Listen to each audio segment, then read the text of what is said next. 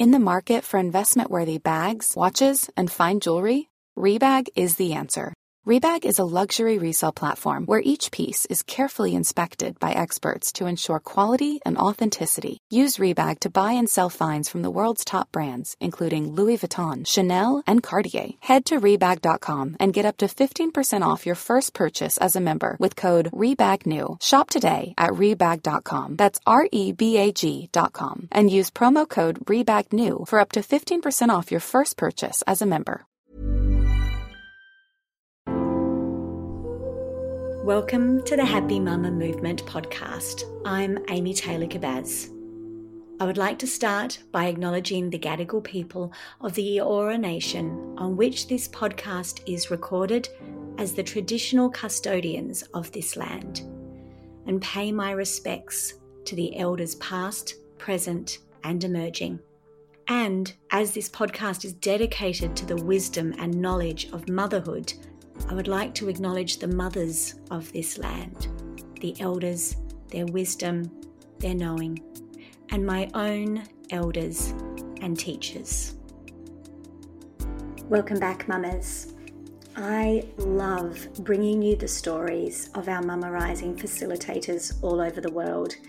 These stories, I hope, not only show you the power of matrescence and some of the amazing things these women are doing, but also how each of these women have come to this through their own experiences of struggling with an element of motherhood, perhaps struggling with infertility, struggling with returning to work, and that sparks something in them. And then they go on their own journey. And each of these women came to a place of healing and acceptance of their own experience of motherhood and themselves in a unique way. Layla's story, which you're about to hear, is another. Layla O'Mara had two of her children in Germany and her third in her hometown of Ireland.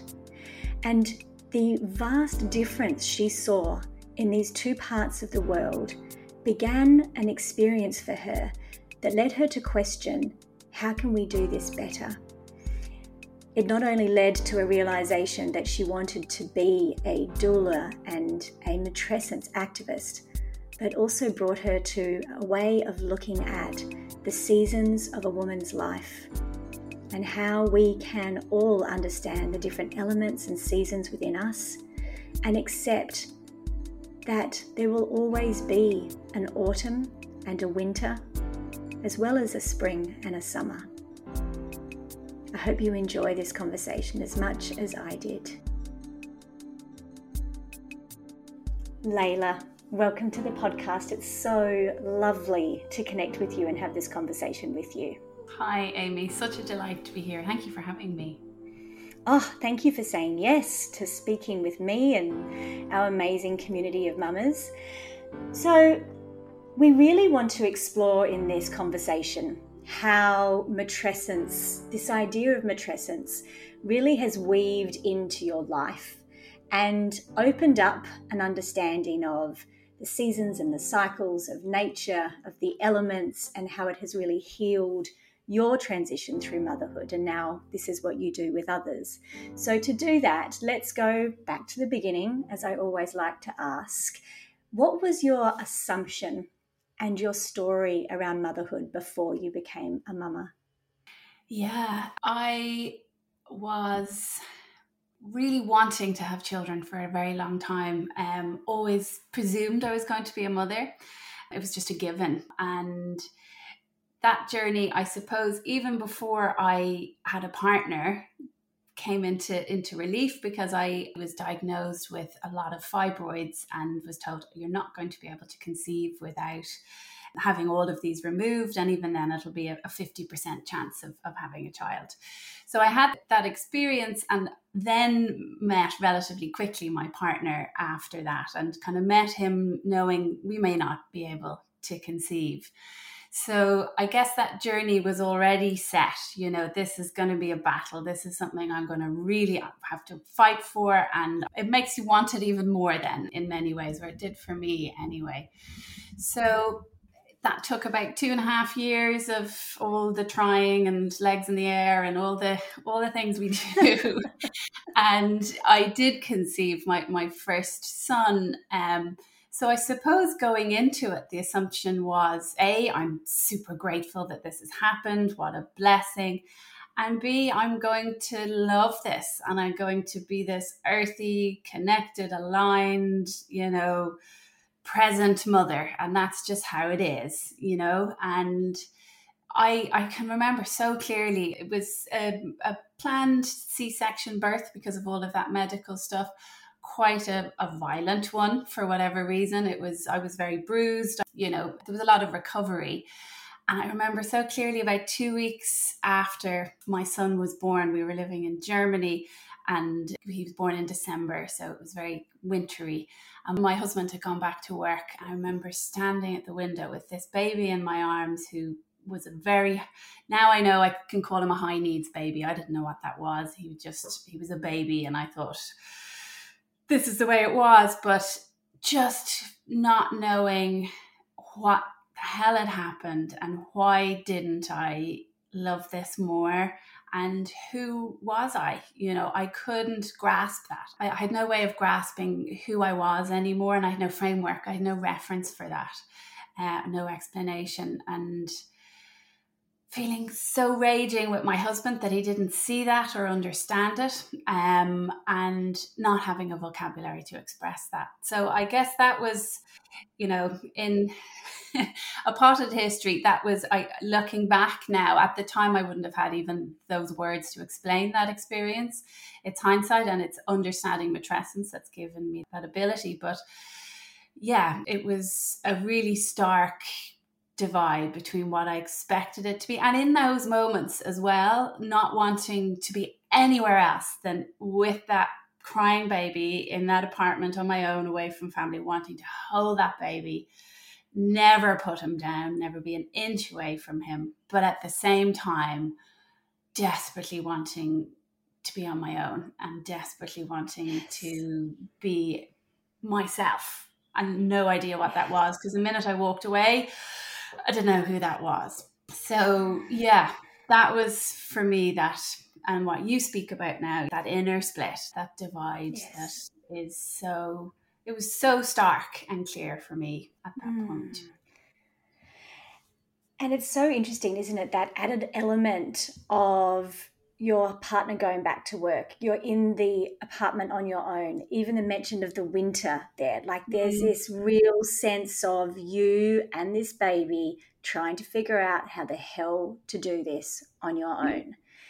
That is such an element that I think many of us forget how profound that can be as an added element to what we're already experiencing as we begin to mother. Mm, yeah, it was definitely the straw that broke the camel's back in, in many ways for me. I think that that okay, I can do this when I have that support. And I, I, should say as well, I was in Germany with quite a lot of postpartum support. You know, we'll get later to what I do now, but you know, without that, support, you know, mm. from a midwife who was visiting me daily, actually, at that point. Wow. I'm very blessed to have that. But there was something about my husband going, or do you know what it was? It was him being able to step out and me not, you know, and I think that was what just got me and made me so furious that he didn't understand that, you know. And he's like, But I have to go to work. I need to do this for our family. And all that was, yes, tick, understood in my cognitive brain. But I remember there was a moment I had booked a hair color because I didn't color my hair when I was pregnant. I didn't want to. And there was big, you know, excitement to get my hair done about a month in. And halfway through that hair appointment, my husband called to say the baby won't stop crying. And oh. the hair was dyed and cut, but not um, dried. And I left that hairdresser in the middle of winter and cycled back in, you know, minus whatever in Germany uh, to get to my baby. And I wanted so badly to get back to him, but was also so furious that look, you can go for a day. And this is this was my perspective at the time but I, I, I don't have that option. I'm trapped. And it was So it was that for me that was so, yeah, that was so triggering or, or so, yeah, that kind of pushed me into that really confused and, and upset space, I, I suppose. Um, and not understanding that it was okay to feel all of that, you know. It was just, I don't know what all of this stuff going on in my head is. Hmm. Thank you for painting such a clear and beautiful picture of what that looks like, of that split within us where, of course, we get up and leave the hairdressers without that mm. longed for colour completed in the freezing weather to rush back and make sure that our child is okay. And yet, as we rush back, we're also deeply resentful that we have to rush back because I mm. think these are the realizations and the honesty we need around how we can feel in this process. Of course, we're going to be there, but there's also a part of us that says, ah, oh, at times. So, what was the process of you beginning to understand that? How did this play out, this first experience of motherhood? The process of beginning to understand it took a long time. For a long time, I had these two sides of going, and there's this element as well of going with the shoulds. The work that I do now, anytime I hear that word with a mum or in myself, in my the work I do on myself and in my own life, it's that should. So there was so many shoulds. I should be always there. I should be also very, you know, I should be more ahead in, in my career, all of that stuff. So there was a lot of that journeying for many years of really wanting to be entirely there for my kids the whole time. I had a second daughter two and a half years later, and another baby three years after that. Um, and not really being able to to parse the two, being able to work out what is this divide, why am I being pulled in these two directions. I think that the big catalyst for me of really going, okay, there's something going on here that's bigger than just me was coming back. So we were in Germany for my first two babies for about eight years. Um, I'm from Ireland and we moved back to Ireland while I was pregnant with my third. And I had, as I said, had this support. I had had a, a little bit of a safety net of a system that says you are worthy of rest, recovery, support, care, and attention after birth. So that was a systemic part of my experience in Germany. So I'd had something holding me. I didn't have anybody telling me it was matrescence, but at least I had that. Um, came back to Ireland, had quite a difficult pregnancy and premature birth, and had what are they called dust balls blowing through. You know, there was no support.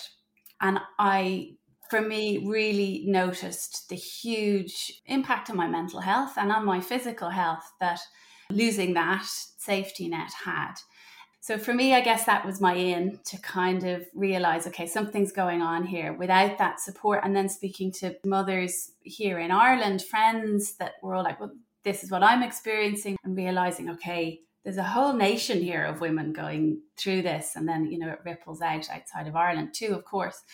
I found the work of Julia Jones, uh, who I know that, that you know, and trained as a postpartum doula, and really just understanding that this is a, a rite of passage and this is a support that we, we really, really need.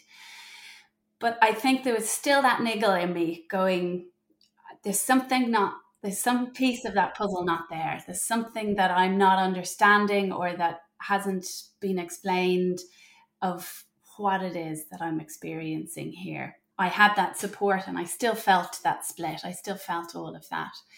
So I guess, yeah, it was that at least gave me a, sense of, okay, something can be different here. Um, and then it was through discovering your work, actually, that the word matrescence, um, and I think it was a, a, podcast you did with Julia Jones, actually, that I heard the word and I boom, that was it. This is the piece of the puzzle. This is yes. giving me that roadmap. It's a little bit like a field guide where our experience is all a bit different, but it gives us this space to, to navigate it and a language for it. So I guess that's been my journey of it. I guess the beginning of the journey, because then you have to learn how to weave that in and, you know, it doesn't stop there. I love that you call it a field map. That's a beautiful description of what this is. I'm interested to hear, if I may ask, about the difference of support that you obviously received in Germany, which was not familial, not friends necessarily, not family, not grandparents, not sisters and brothers knocking on the door and, knock, and dropping over casseroles and those types of traditional support. And yet you felt that there was a safety net there for you. And yet, when you returned to Ireland, the structural support wasn't there. But I'm assuming you had family around as well. I think this is interesting for us to explore because we often, and I'm sure you hear this too, Layla, with the women and mothers you speak with. I often hear mothers say, but I'm so lucky I have my mother-in-law down the road. But I'm so lucky I have, you know, so much family around me and I know so many don't. But on my reflection, if the people around you don't know the process you're going through and don't know the the real support that you need, that can have a great impact. And so I would love for you to just reflect for a moment on that experience of returning home to, I assume, family and support, and yet the, the real postnatal understanding and language and safety net may not have been there. What's the mm. difference between the two for you? Yeah, it, it there is something different about as you say, I have a lot of women who come to me for acupuncture, and you know they say, "Oh, but I have you know X, Y, or Z mm-hmm. around helping." But there's something in my experience in Germany, the word midwife means with woman, and her role and her job is to be there for you. And there's something very different about that relationship. I, I, think, particularly as women, we find it so, or I do anyway, find it quite hard sometimes to accept help or accept support, or, you know, again, those shoulds come in. I should be able to do this on my own or whatever. But having the permission really to give yourself over a little bit to somebody else really made that huge difference to kind of to to know that for this period of time you can play by a different set of rules and be cared for by somebody else who I don't have to in any way be beholden to or responsible for, you know. Oh, and that's it.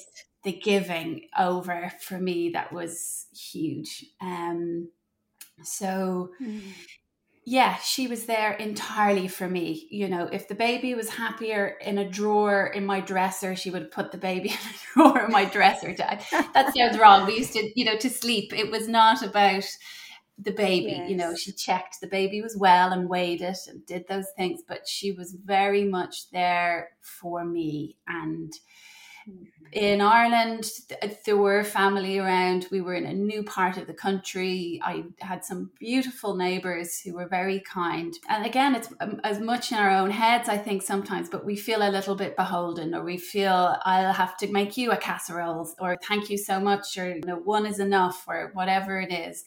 So I, I think for me, that was the big difference but also the expectation around it culturally, I think, was huge. In Germany, there's 40 days called Wochenbett, and they're sacred. You take that time and everybody respects that, you know, and doesn't turn up and expect tea and cake at 11 a.m. served by you a week after birth or whatever it is.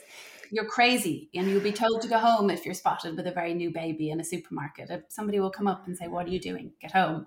Whereas in Ireland, it's a lot more, we need to be out, we should be, aren't you great? You're back at your yoga class, whatever it is.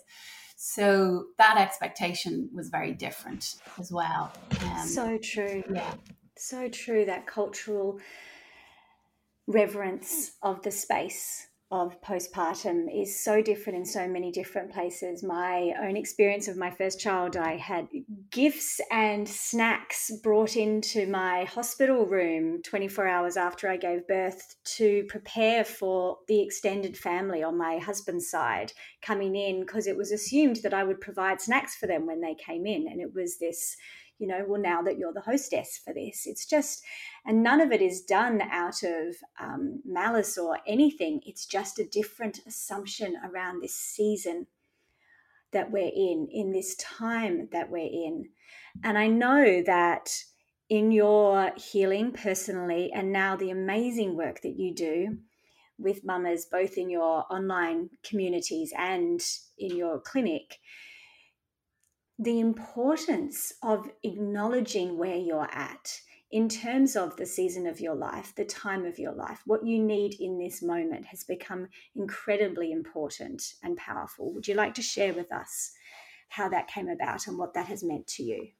Yeah, it's been it's one of those beautiful things where there's so many areas that have all woven themselves together in this area of seasonality and the seasons of our lives. So, my training is in acupuncture originally and uh, specifically five element acupuncture. Like four seasons, we have five elements and five seasons associated with that.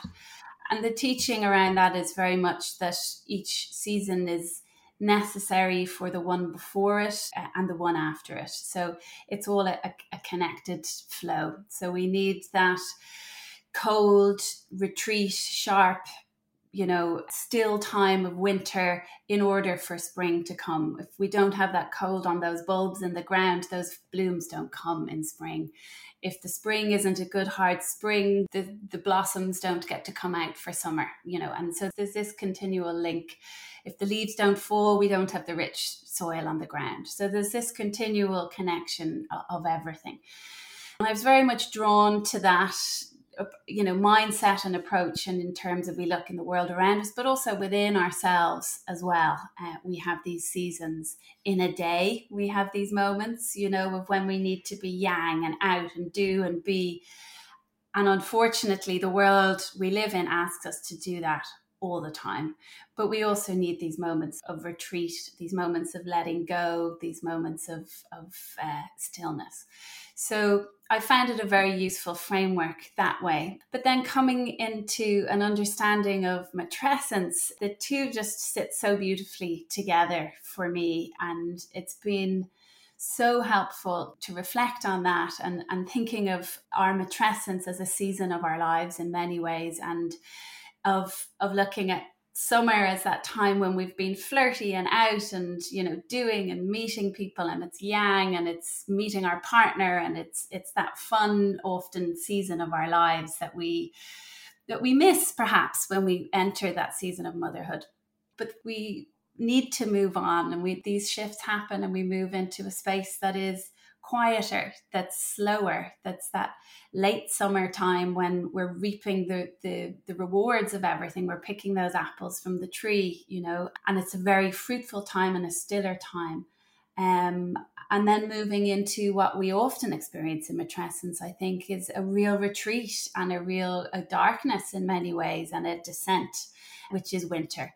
And for me, knowing the importance of that winter phase and how we can't jump from summer or autumn, lots of us like autumn, we can't jump from there over to, to spring.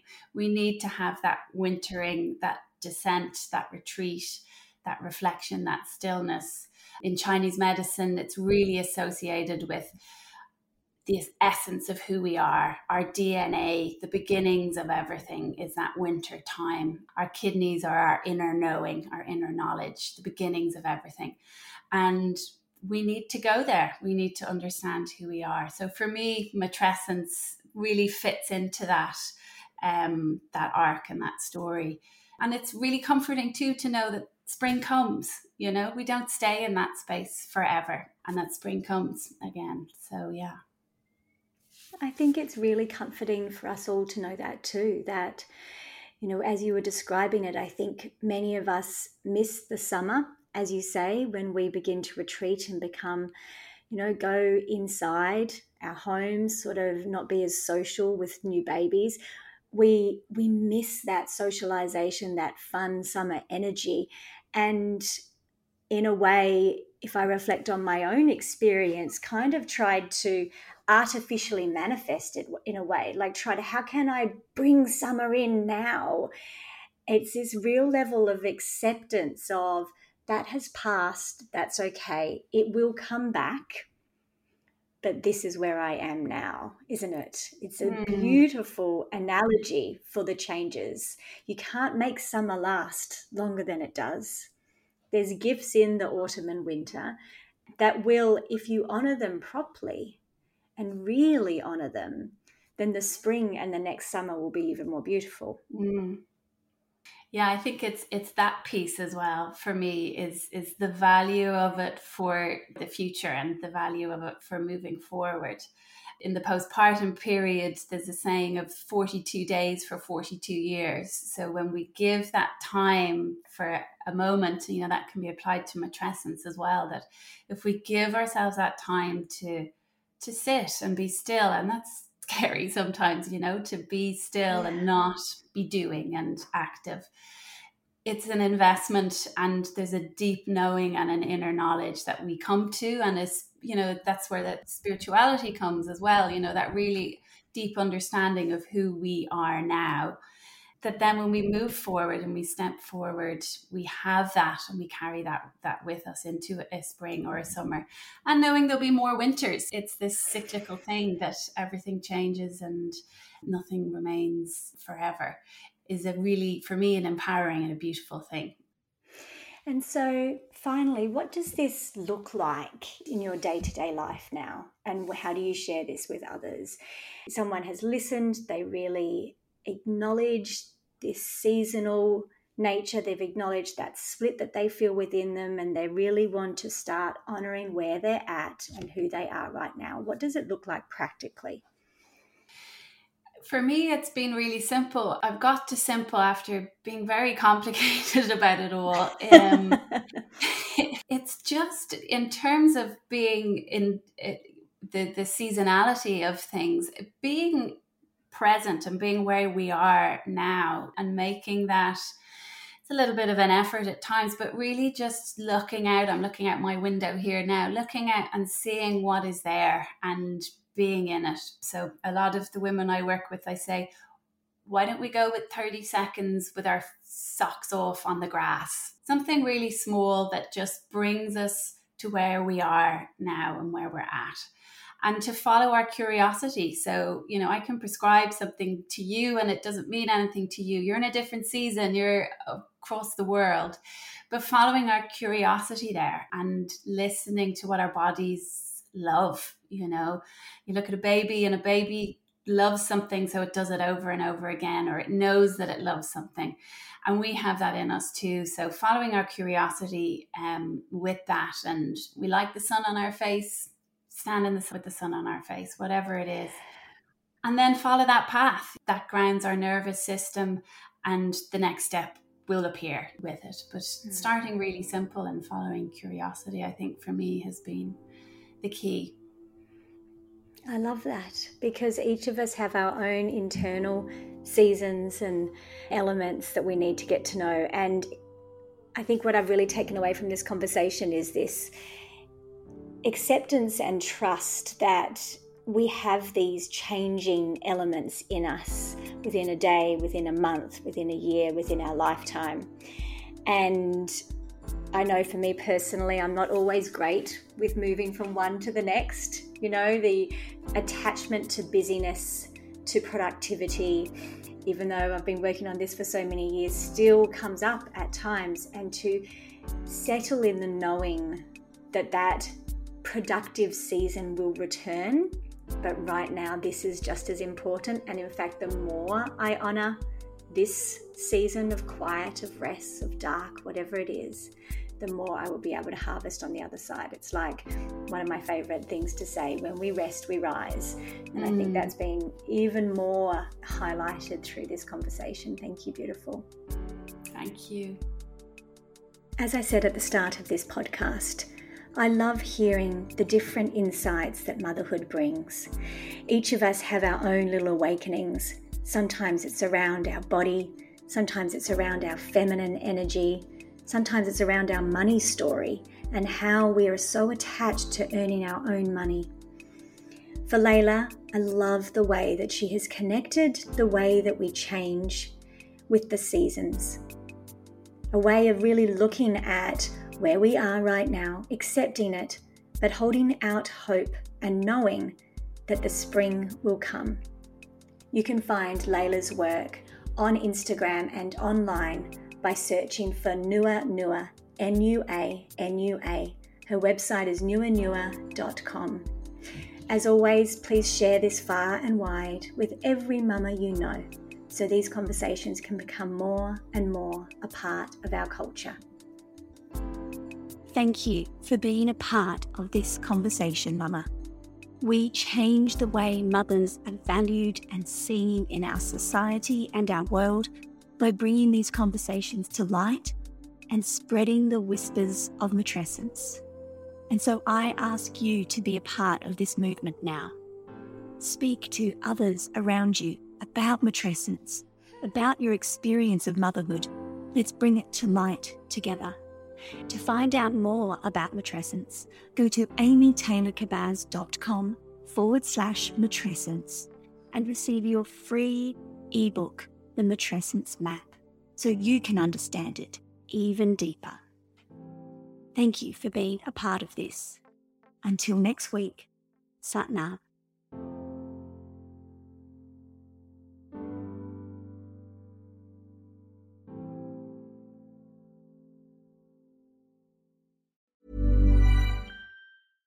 Imagine the softest sheets you've ever felt. Now imagine them getting even softer over time. That's what you'll feel with Boll and Branch's organic cotton sheets. In a recent customer survey, 96% replied that Boll and Branch sheets get softer with every wash. Start getting your best night's sleep in these sheets that get softer and softer for years to come. Try their sheets with a 30-night guarantee. Plus, get 15% off your first order at bollandbranch.com. Code BUTTERY. Exclusions apply. See site for details.